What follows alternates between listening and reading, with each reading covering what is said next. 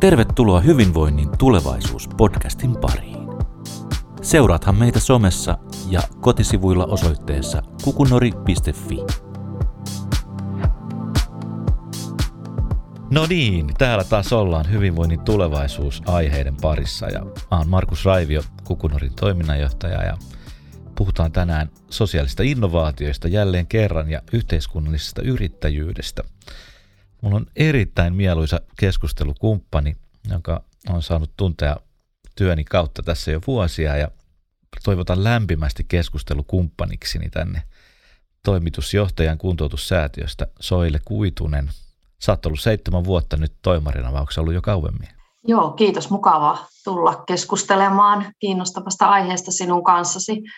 Mm, joo, reilu seitsemän vuotta on ollut nyt kuntoutussäätiöllä toimitusjohtajana ja tehnyt töitä näiden sosiaalisten innovaatioiden eteen sitten myös tässä tehtävässä. Onko niin, että kuntoutussäätiön lähtökohta on niin se ihmisten työ- ja toimintakyky sekä se osallisuuden käsite, mutta onhan se paljon laajempi tehdään siinä paljon muutakin. Mä tiedän, että teillä on arviointityötä ja vaikka mitä.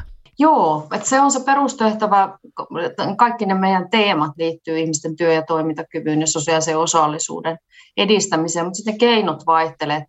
Käytännössä tehdään erilaisia hankkeita ja arviointeja, konsultointeja ja sitten myös koulutetaan, pidetään kuntoutuspäivät, on tämä meidän kärkitapahtuma vuosittain ja että näistä rakentuu sitten se keino, keinovalikoima. Myöskin tämmöinen vaikuttavuusperustaisuus on usein teillä keskiössä ja myös arviointitoiminnan kehittäminen, mitä ei tosiaankaan voi unohtaa tässä tilanteessa aika tärkeä puoli. Joo, kyllä. Et me ollaan sillä tavalla ajateltu, että koko meidän niin strategia lähtee siitä vaikuttavuudesta, että nostetaan se, että mitä me halutaan niin tässä yhteiskunnassa jotenkin muuttaa, uudistaa, kehittää, parantaa ja sitten sieltä johdetaan ne meidän konkreettiset ruohonjuuritason tavoitteet ja myös toimenpiteet. Että et se sellainen sosiaalisen muutoksen aikaansaaminen on, on kyllä se semmoinen kantava juonne koko säätiön toiminnassa.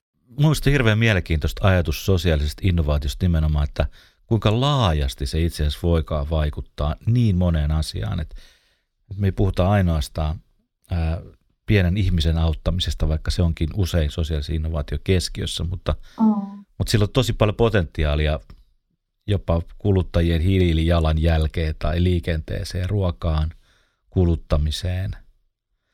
Edistetään mm. jakamistaloutta ja yhteisöllisyyttä. Niin nämä tulee niin kuin aiheina semmoiset, että näitä ei tule ajateltua ehkä aina siinä, että nyt me kehitetään sosiaalisia innovaatioita, kuinka valtavan laajoja vaikutuksia niillä itse asiassa voikaan olla. Näin on. Ja samalla sitten ehkä se sosiaalisen innovaation haaste on juuri siinä, että se on pikkusen semmoinen rajaton käsite. Joo.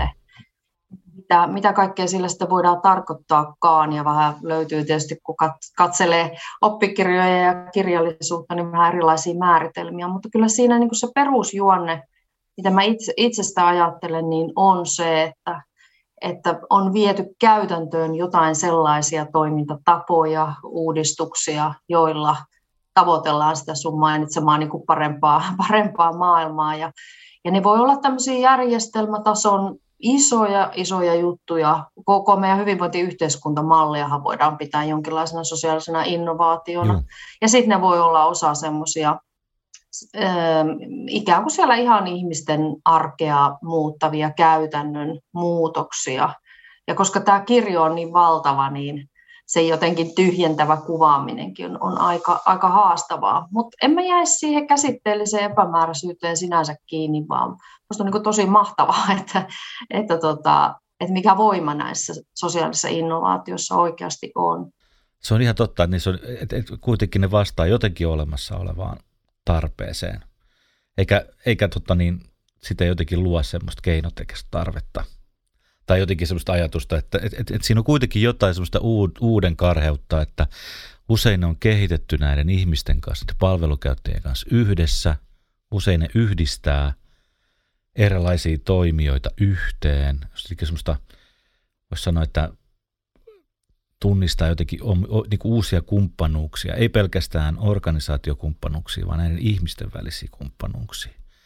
Joo. Et se on siinä jotenkin mielenkiintoista. Ja jopa tämmöisiä teknisiäkin asioita, niitäkin voidaan nähdä niin kuin sosiaalisen innovaation kautta.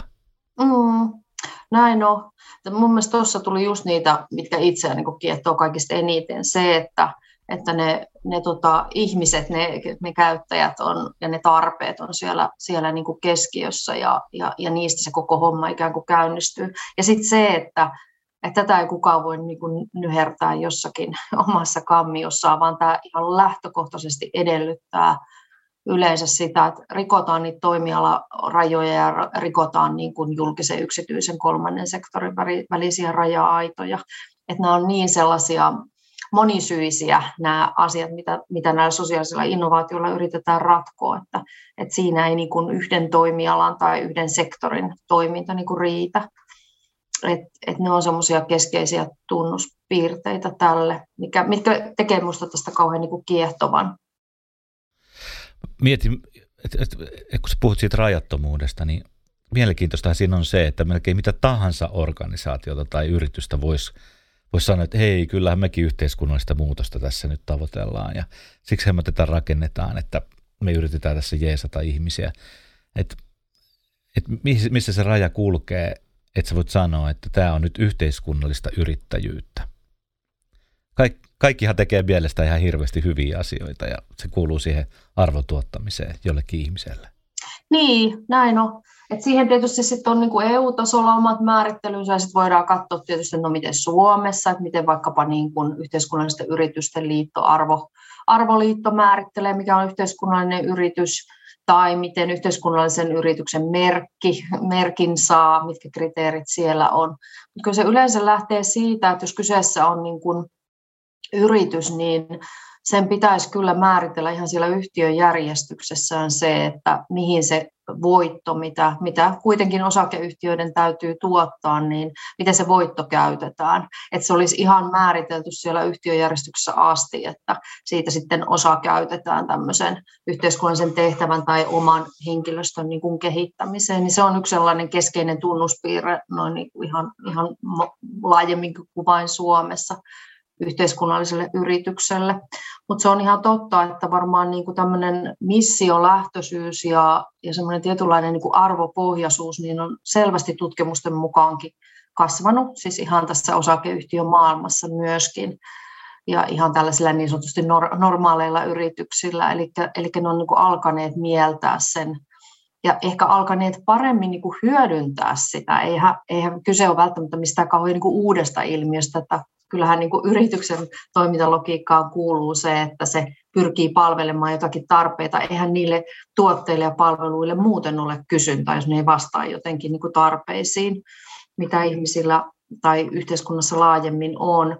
Mutta se, että tätä arvopohjaisuutta ja tätä yhteiskunnallista tehtävää, missiota tuodaan paljon paremmin näkyväksi, niin se on ehkä se semmoinen tässä ajassa tai jo aika pitkäänkin niin kuin ollut niin kuin kehitystrendi pakko vielä puuttua tuohon, kun nostit tuon teknologian, niin näinhän se on, että siis oikeastaan aina kun otetaan käyttöön uutta teknologiaa, uusia ratkaisuja, teknologisia sovelluksia, niin ne jollain lailla sisältää aina sen sosiaalisen ulottuvuuden.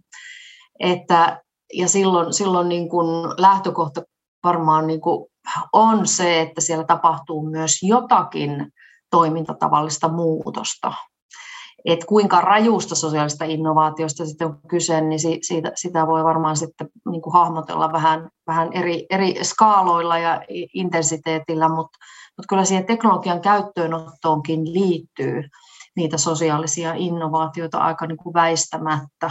Ja joskus siinä voi käydä niin, että sit sosiaalista innovaatiosta itse asiassa tuleekin se vielä ratkaisevampi seikka. Ja se muuttaakin niin rajusti. Mietipä vaikka tätä klassista esimerkkiä, että mistä tekstiviestit saivat alkuunsa ja, ja, ja millä tavalla ne muutti ihan todella rajusti ihmisten välistä sosiaalista vuorovaikutusta. Näitä esimerkkejä on niin kuin valtavasti. On, on ilman muuta. Jolloin niitä ei voi sillä tavalla niin kuin erottaa toisistaan ja se on, se on minusta kauhean niin kuin kiehtovaa tarkastella sitä niiden yhteen kietoutumista ja, ja sitä, että mitä, mitä kaikkea tapahtuu silloin, kun uutta teknologiaa otetaan, otetaan käyttöön.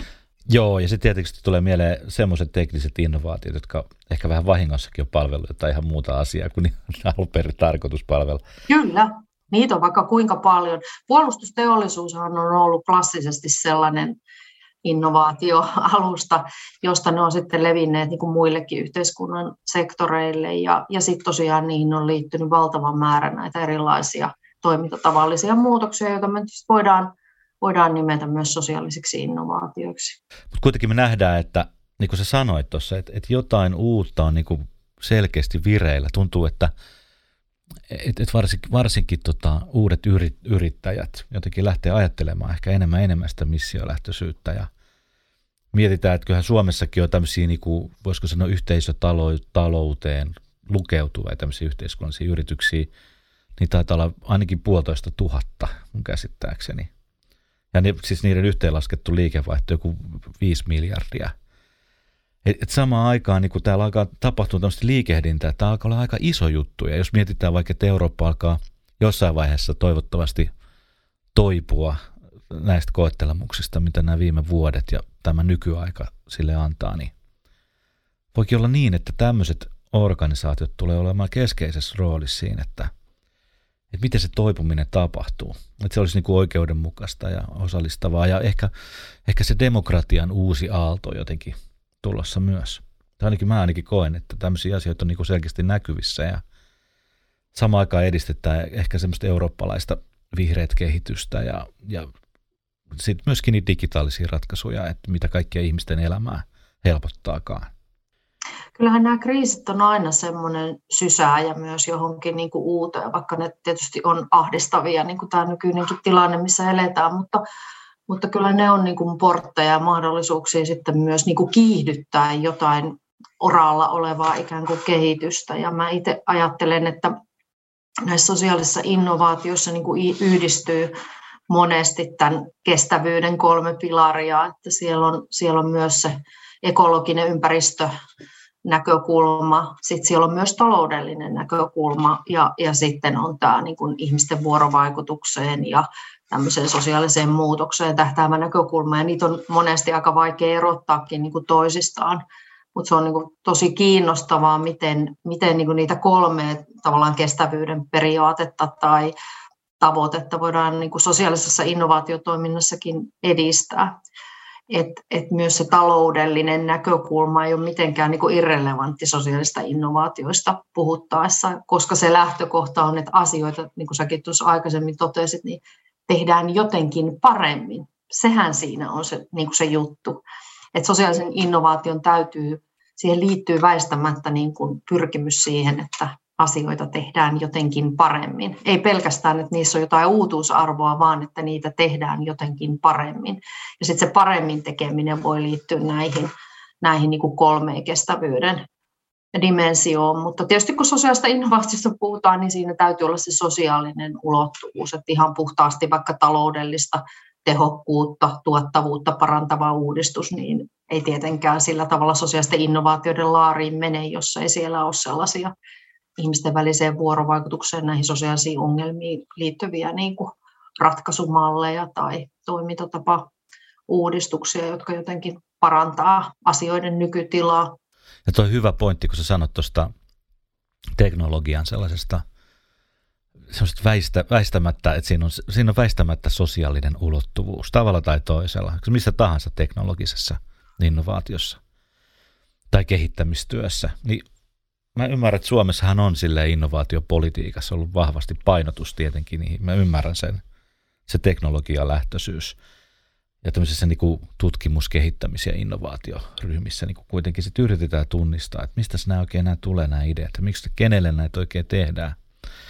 Että tapahtuuko tässä joku muutos? Mä tiedän, että ja sä tiedät oikein hyvin, kun sä oot mukana kuntoutussäätiön kautta ollut seuraamassa, miten yhteiskunnallisten yritysten osaamiskeskus esimerkiksi rakentuu voiko olla niin, että me aletaan tunnistaa näitä asioita paremmin kuin ennen? Me saadaan näille ehkä niin nimiä.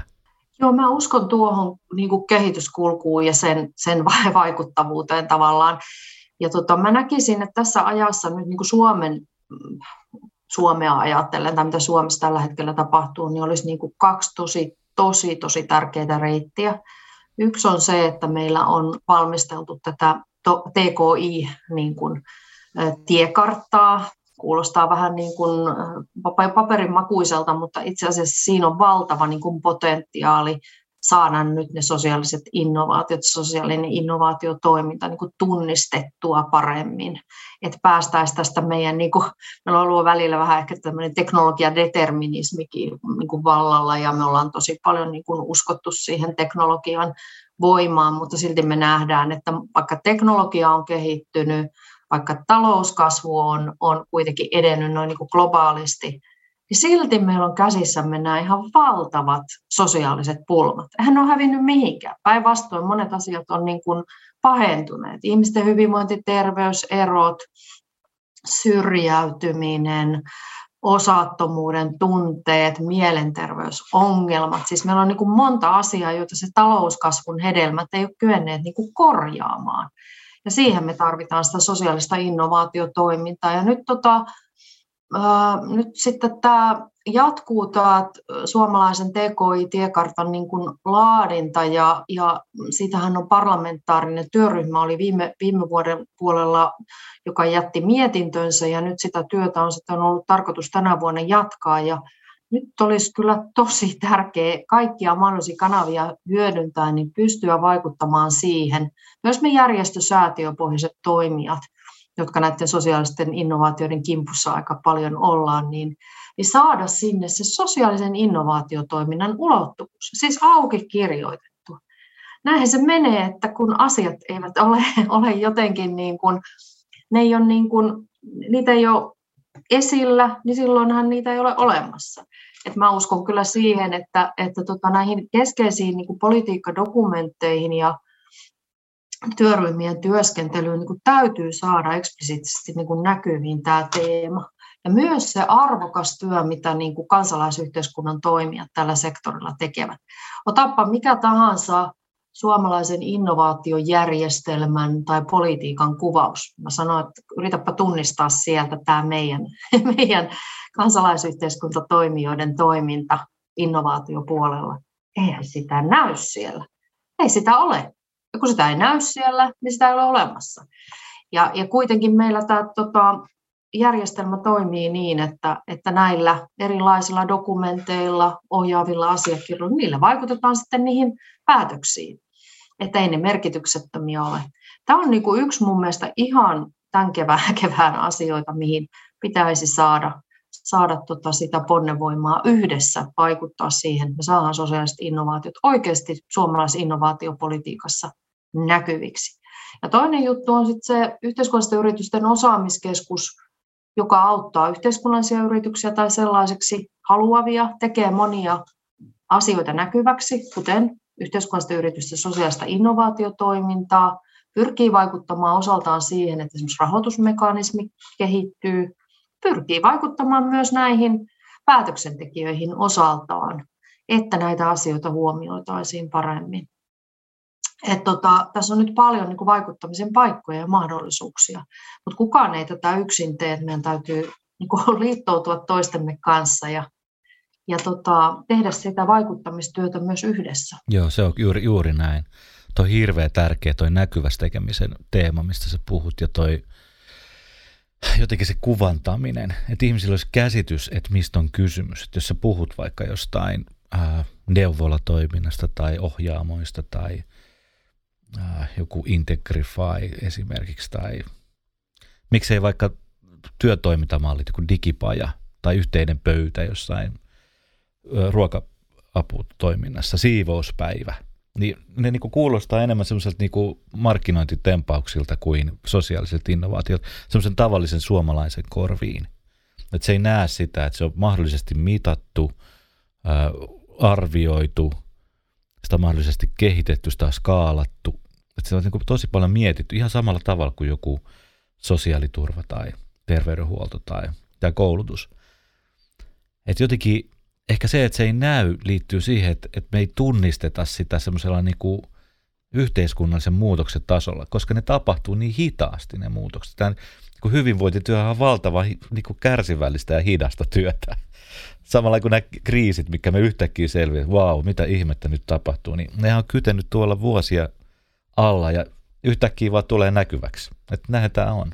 Näin on.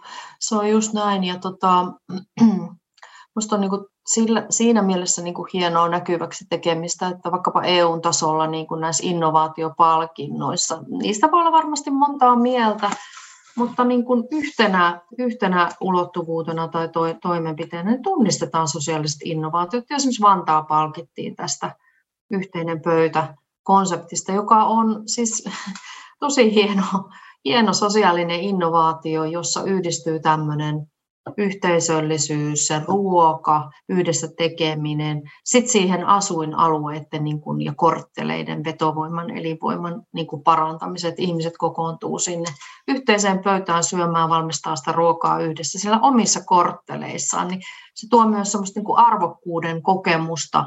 Voi poikia monenlaisia niin kuin kehittämisimpulsseja ajatellen nyt sit vaikka sen, sen oman, oman korttelin kehittämistä ja semmoista sitoutumista siihen jotenkin asuin, asuin yhteisöön ja, ja, tota, ja tietysti sitoo sitten niitä ihmisiä. Yhteinen kokemushan aina, jos on myönteinen, niin silloin on valtava, valtava voima.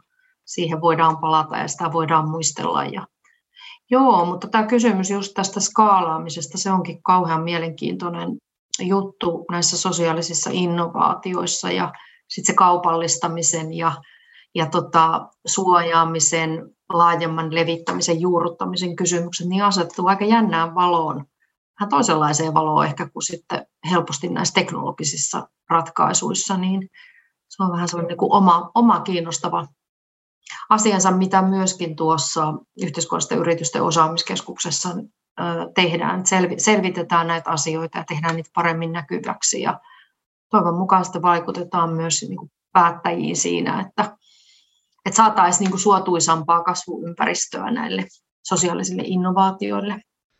Se on just näin. Ja mietin, että liittyykö tämä jotenkin kuitenkin siihen rahoituskäytäntöihin myös. Että aika lyhytaikaisia, että me haetaan jotain hankkeita, että mahdollisesti jos eritään rahoituksia pariksi kolmeksi vuodeksi – ja me tiedetään kuitenkin, että vaikutukset pitäisi olla pitkät tähtäimään. Sitten pitäisi olla laajoja ja niissä pitäisi olla hirveä määrä toimijoita mukana. Mutta sitten meillä on se yksi pieni pulju, millä me haetaan se yksi pieni hanke, ja me toivotaan, että se muuttaa tämän koko maailman. Että se on semmoinen niin sanottu silver bullet, joka niin kuin jotenkin, se oli se ratkaiseva tekijä. Ja nyt kun me vaan monistetaan tätä joka puolelle tässä maailmassa, niin maailma on parantunut jotenkin jostain ahdingostaan. Että tämä on se käsitys, mikä alkaa heräämään siellä omassa päässä – kun tämä ei toimi samalla lailla kuin sitä, että sä keksisit jonkun applikaation. Näin on, näin on. Se applikaatio voi siinä tietenkin olla mukana, mutta sitten siihen yhdistettynä se, että miten ne ihmiset muuttaa sitä toimintamalliaan. Tämä on mielenkiintoinen kuvio ja sitten jos me ajatellaan, että meillähän on paljon niin kuin pidäkkeitä ja suoranaisia esteitä, esimerkiksi saada yritysten ja vaikka sitten järjestöjen, yleisöllisten säätiöiden yhteisiä sosiaalisen innovaatiotoiminnan hankkeita että sepä ei olekaan ihan niin yksinkertaista, vaikka se voisi olla just sellainen voittava koalitio tai konsortio, että siinä yhdistyisi, yhdistyisi niin kuin, että saataisiin myös sieltä yrityspuolelta osaamista, mutta kyllä me aika niin kuin siiloissa, siiloissa kyllä valitettavasti ollaan. Ja juuri tämä kysymys sit siitä, että että miten sitä sosiaalista innovaatiota sitten juurruttaa hyvin eri tyyppisiin toimintaympäristöihin. Tähän on vähän tämmöinen ikuisuusprobleema, mitä me, mitä, mihin me aina törmätään. Että se, mikä toimii Helsingissä, niin ei välttämättä siellä, siellä tota noin, niin Iisalmessa sitten olekaan suoraan, suoraan niin kopioitavissa ja, ja tota, täytyisi aina ottaa ne paikalliset olosuhteet ja, ja, ja soveltaa ja, ja miettiä, että mikä toimii, toimii sitten missäkin niin kuin toimintaympäristössä. Mutta tuota, kyllähän se näin on, että kun tavoitellaan tällaista isoa sosiaalista muutosta ja parannusta asioiden tiloihin, niin, niin silloin sellainen hyvin pieni paikallinen, sillä on varmasti oma arvonsa, mutta jos me tavoitellaan jotain isompaa ja isommalla mittakaavalla, niin silloinhan tämä levittämisen kysymys tulee tietenkin ihan kriittiseksi. Ja miten me voidaan sitä edistää? Että ne sosiaaliset innovaatiot, ne hienot, hienot asiat niin kuin sitten leviäisivät vaikka Suomenkin, saatikka sitten koko Euroopan niin kuin alueella paremmin, paremmin käyttöön. Joo, siis missä on sosiaalisen innovaation vientituoterahoitukset? Se on hyvä kysymys, joo. Ei semmoisia, mä en tiedä yhtään, missä sellaisia olisi. Ja mä mietin, että tos, tosi monet nämä rahoitukset vielä liittyy jotenkin siihen, että, että Suomeen, että, että tässä kansallisesti kyllä, koska tämä rahoitus liittyy tähän kansallisesti tai jotenkin sidottu kansalliseen toimintaan, niin missään tapauksessa ei saa viedä sitä ulkomaille. Näinpä. Ja sitten nämä on monet sidottu siihen, että, että se loppuu sitten se rahoitus siihen kehittämiseen, että, että sitten se seuraava vaihe, se laajempi levittäminen ja, ja vaikka sitten KV-vienti, niin, niin sinne sitä rahaa ei, ei sitten heru. Ja sitten kun mä oon nyt tota, vähän tässä tehnyt tämmöistä kyselyä suoja, sosiaalisten innovaatioiden suojaamiseen liittyen, saanut tosi mielenkiintoisia vastauksia siinä, niin on tässä vaiheessa tehnyt niitä järjestöille ja yleishyödyllisille säätiöille niin tuota, jotkut painottaa myös sitä, että kannattaako ylipäänsä niin kuin pyrkiä suojaamaan, eli ottamaan vaikkapa jotakin tavaramerkkiä, että miten sitten se vaikuttaa siihen jatkorahoitukseen. Jos sulla onkin nyt tässä tavaramerkki, se on se, rekis, se R, R siellä, ja sä oot ihan hakenut tämän virallisen reitin ja suojannut sen oman kehittämäsi vaikkapa toimintamallin, ja, ja sitten sä haluat kuitenkin jatkokehittää sitä, eihän mikään kehitys pysähdy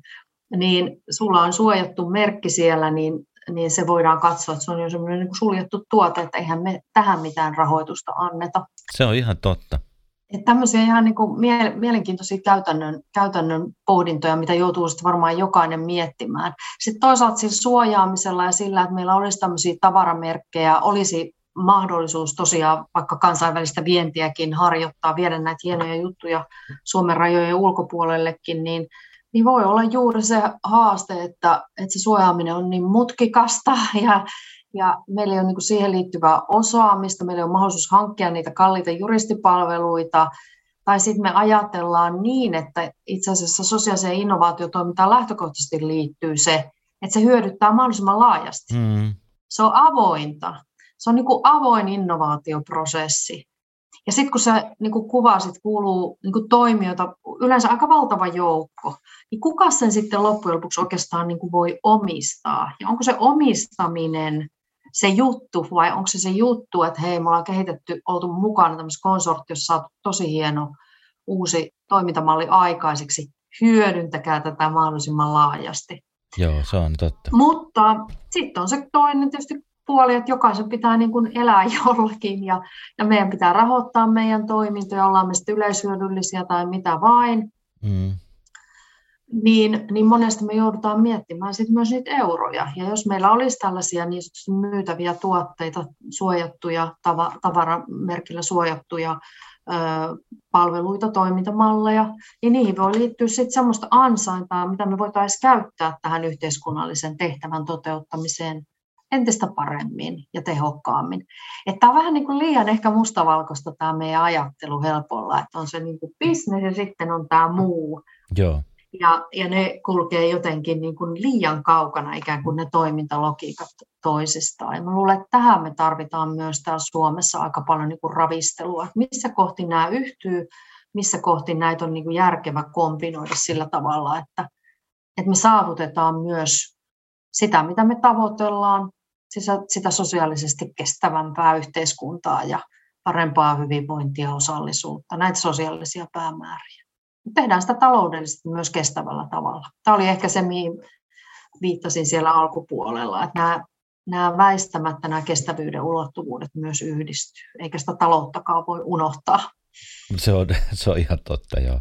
Ehkä, joo, tulee niin paljon mieleen kokemuksia näistä suojaamisista. Ja mä, mä mietin aina sitä, että liittyykö se kuitenkin aika pitkälti nämä monet teemat liittyy omistamiseen ja siihen liittyvään huomioon myös. Se harvoin niin kuin muistetaan, että se, joka kehitti jotain, onko se sitten henkilö tai organisaatio, se huomio, mikä siitä rakentuu, on myös sellainen, mistä kilpaillaan.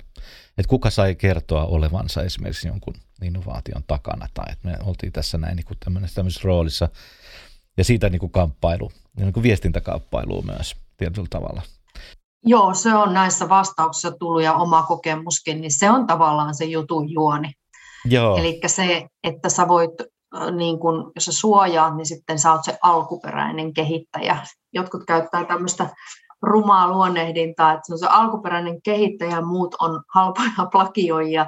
No en ehkä tällaista tähän sosiaaliseen innovaatiotoimintaan liittäisi, mutta siinä on se brändihyöty ja, ja semmoinen niin kuin markkinoinnillinen hyöty, mutta sekään ei ole ihan niin kuin sinänsä yksiselitteinen eikä välttämättä helppo asia, koska jos sä annat kuitenkin mahdollisuuden, että se on avoin ja muutkin voivat sitä hyödyntää, niin miten sä varmistat sitä laatua?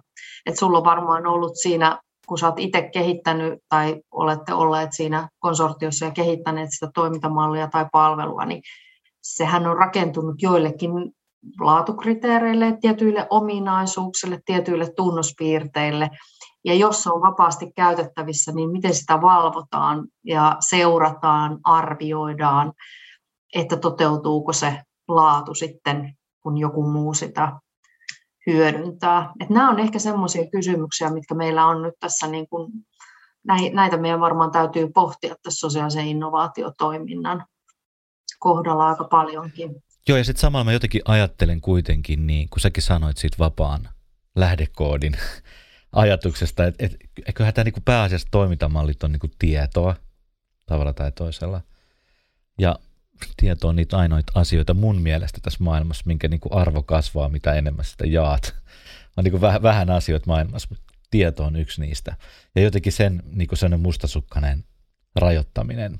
Et samaan aikaan me mennään katsoa YouTubeen, me nähdään Pohjois-Korean asearsenaalit ja ne on kaikki siellä esillä, niin kuin täysin vapaata tietoa. Me jemmataan tietoa, miten me voitaisiin auttaa ihmisiä leipäjonossa. Niinpä. Niin se tuntuu, se tuntuu jotenkin kauhean pieneltä, jos vähän naurettavalta. Mutta mut mä ymmärrän, miten se logiikka lähtee kehittymään. Mutta mä ajattelin, että ehkä se paras suoja ei ole se tavaramerkki, vaan paras suoja on se, että sä oot paras osaaja mm. siitä mallista. Se on tavallaan se osaamisen – pääoma on juttu, mitä kukaan ei voi sulta viedä. Sä, sä tiedät siitä asiasta eniten. Näin on. Sä voit aina, aina kouluttaa, sä voit aina toimia tota, niin, sparrajana niille, jotka lähtee käynnistämään jotain uutta, ja siinä on aina sulle semmoinen niin oma rooli. Se on ihan totta. Tämä tuli kanssa yhdessä, yhdessä tota vastauksessa, että, että se on nimenomaan se osaaminen, ja se on mun, mä olen tismalleen kyllä samaa, samaa mieltä, ja se voi mahdollistaa näitä kaikenlaisia tuota, asioita, että siinä ei enää olekaan niin kuin ytimessä se, että onko se nyt tavaramerkkinä rekisteröity vai, vai ei, vaan se, että sulla on se osaaminen, sulla on se konseptin hallinta, paras mahdollinen niin kuin ymmärrys siitä.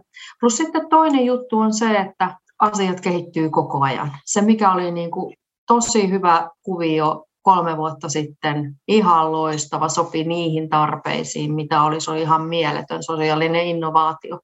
Tänä päivänä, oletko sä jäänyt siihen, mitä se oli kolme vuotta, vai oletko sä vienyt sitä koko ajan niin kuin eteenpäin, modifioinut, muokannut, saanut uutta tietoa, ymmärrystä asia, asiakkaiden ihmisten käyttäytymisestä tai, tai, tai jostakin muusta. Tai joku teknologia onkin mahdollistanut jonkun ihan uudenlaisen tota, elementin siihen sun sosiaaliseen innovaatioon.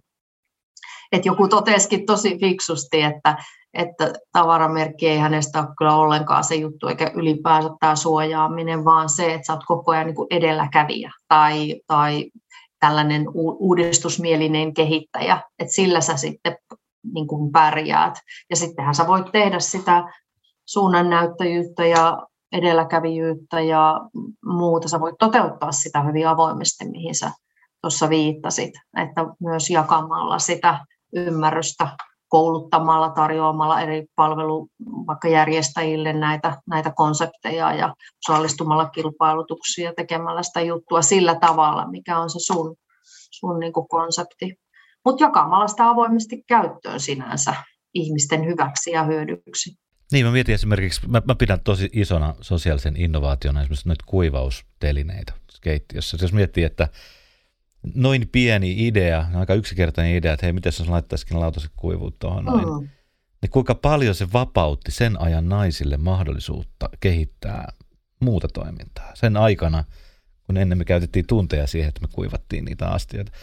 Mutta mut mä oon katsonut, että nykypäivän keittiöissä aika vähän näkyy enää sitä kuivauskaa ei se ole enää niin kuin niin tarpeellinen. Nyt se astianpesukone kuivaa ne astiat ja tilanne on muuttunut. Mutta se on myöskin keksintö, jolla oli sosiaalinen pointti silloin, että se vapauttaa sitä aikaa. Mm.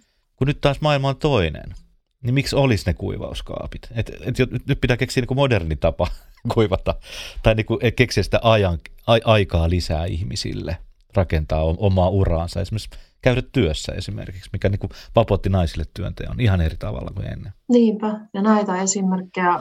Tämä on minusta silleen hirveän tärkeä pointti se ajassa niin kuin eläminen, ja tavallaan se kuuluu siihen niin kuin sosiaalisen innovaatiotoiminnan se on jotenkin perusdynamiikkaa, että koko ajan ollaan niin kuin kuitenkin herkillä. Ja kun, se, kun sen ytimessä on kuitenkin se, että ymmärrätkö sinä, miten ihmiset yhteiskunnassa, erilaisissa yhteisöissään toimivat. Se kaikki lähtee niin kuin siitä, sä puhuit siitä päälle liimaamisesta, että sosiaalista innovaatiota on mun mielestä, ei se ole in, sosiaalinen innovaatio, se on niin kuin päälle liimattu.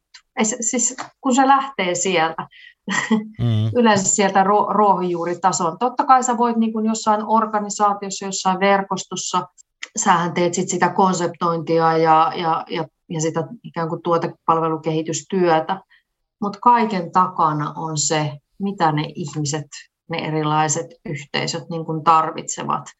Ja ilman, ilman sitä, että se osuu siihen tarpeeseen, niin ei se innovaatio menesty.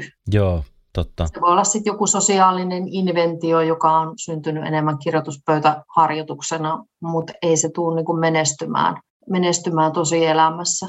Ja se on niinku ihan hirveän tärkeää se, että miten niin kun, kun puhuttiin tästä, että pitää ylittää näitä rajoja, niin olisi niin älyttömän tärkeää, että me saataisiin niin vaikkapa julkiset organisaatiot, kunnat, nämä hyvinvointialueet, poliisi, kirkko, vaikka järjestöjen kanssa. Totta, totta. Koska siellä järjestössä monesti niin tunnistetaan niitä tarpeita ennen kuin ne tulee vaikkapa viranomaisten tietoon. Yksi klassinen esimerkki on vaikka mm. paperittomat tai Totta. Tai monet, monet asiat päihteiden käyttöön liittyen tai, ja paljon siis positiivisia asioita, ei pelkästään tämmöisiä yhteiskunnallisia pulmia, mutta niitä tunnistetaan siellä jo. Ja miten paljon meissä olisi enemmän voimaa, kun me tehtäisiin tehtäis asioita tiiviimmin niin kuin yhdessä, vielä tiiviimmin yhdessä. Joo, mä oon samaa mieltä. Mä, mä mietin, että siinä on tavallaan kaksi puolta. Että siinä on, että se yhteistyö on edellytys sille, että se kehittyy. Mikään idea oikeastaan voi kehittyä ilman muita ihmisiä ja muita organisaatioita. Ja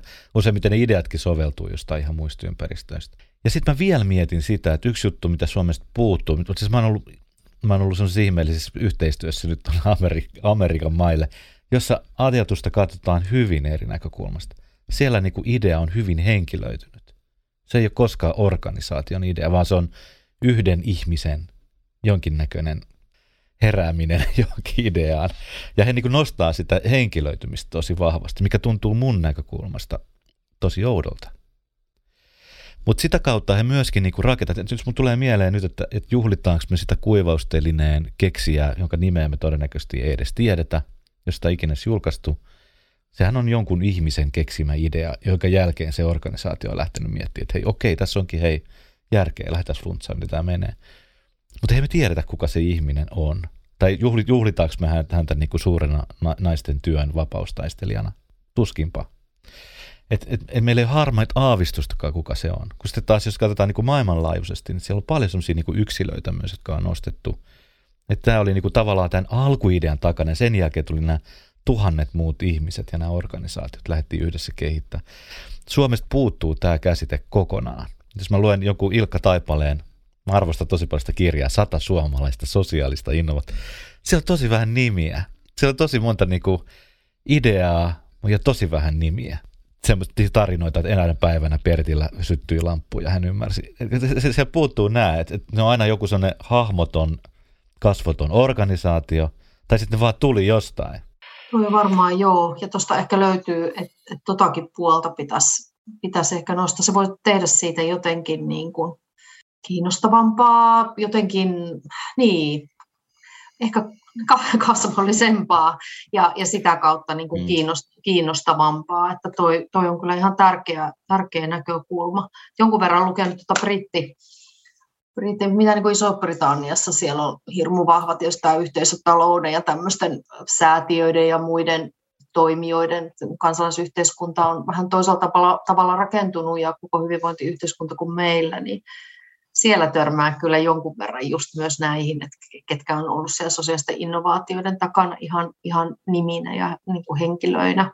Kyllä tämä, niin kuin näkyväksi tekeminen kaikkinensa niin on kyllä tosi, tosi iso juttu ja toivottavasti siinä nyt päästään niin kuin monella, monella tasolla niin kuin eteenpäin harppauksiin, koska se mm. kyllä sit hyödyttäisi ihan meitä, meitä kaikkia.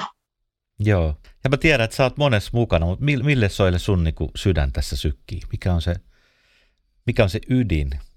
Miksi sä haluat olla tässä mukana?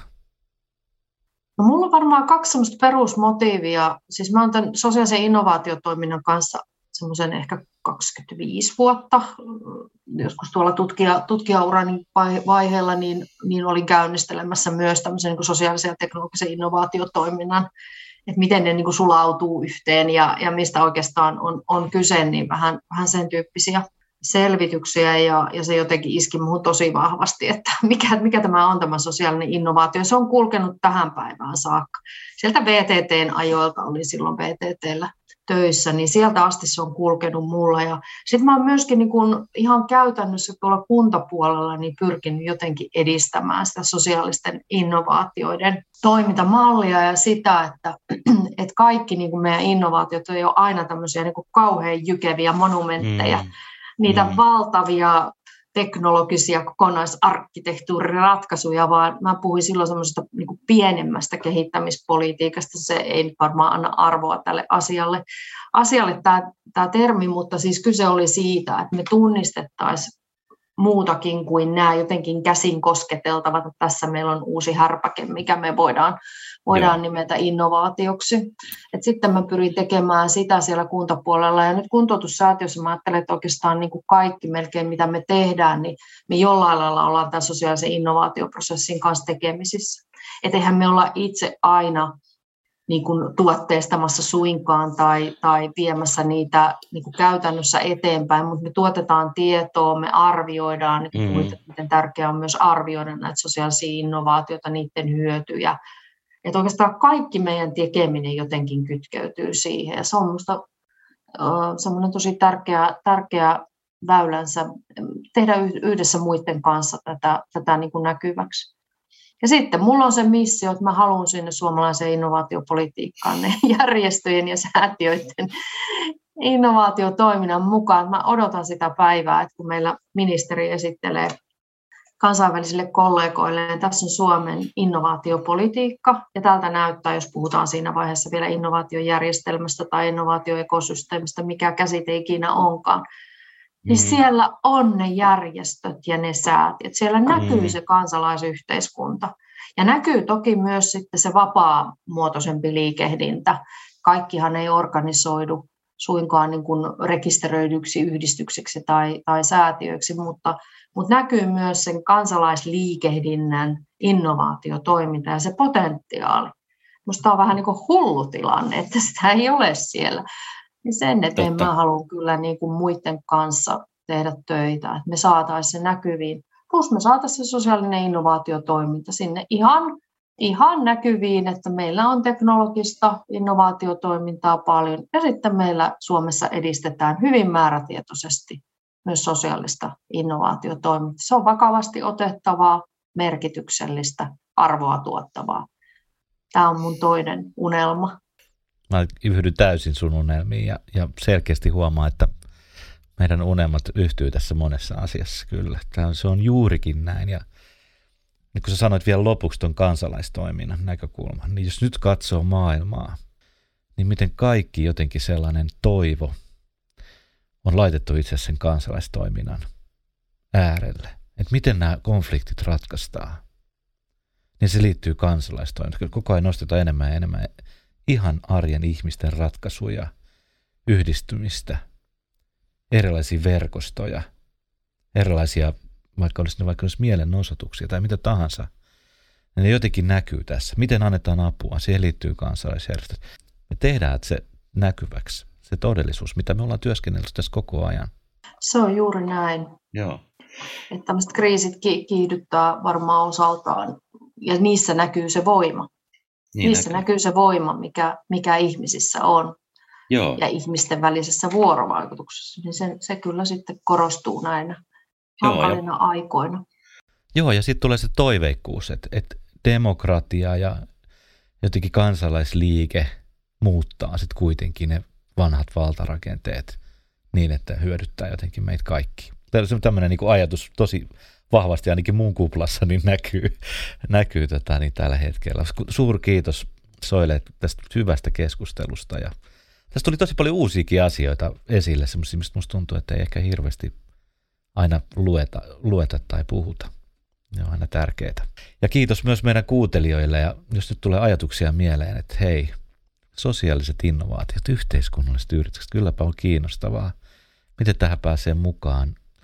Niin olisikohan se yhteiskunnallisten yritysten osaamiskeskus nyt ainakin yksi osate, mistä varmasti voisi asiaa lähteä selvittämään. Ja siellä varmasti sitä tukea myös saa. Kiitos oikein paljon ja mitä parhainta, parhainta kevättä kaikille kuulijoille. Kiitos, että kuuntelit Hyvinvoinnin tulevaisuus-podcastia. Seuraathan meitä somessa ja kotisivuilla osoitteessa kukunori.fi.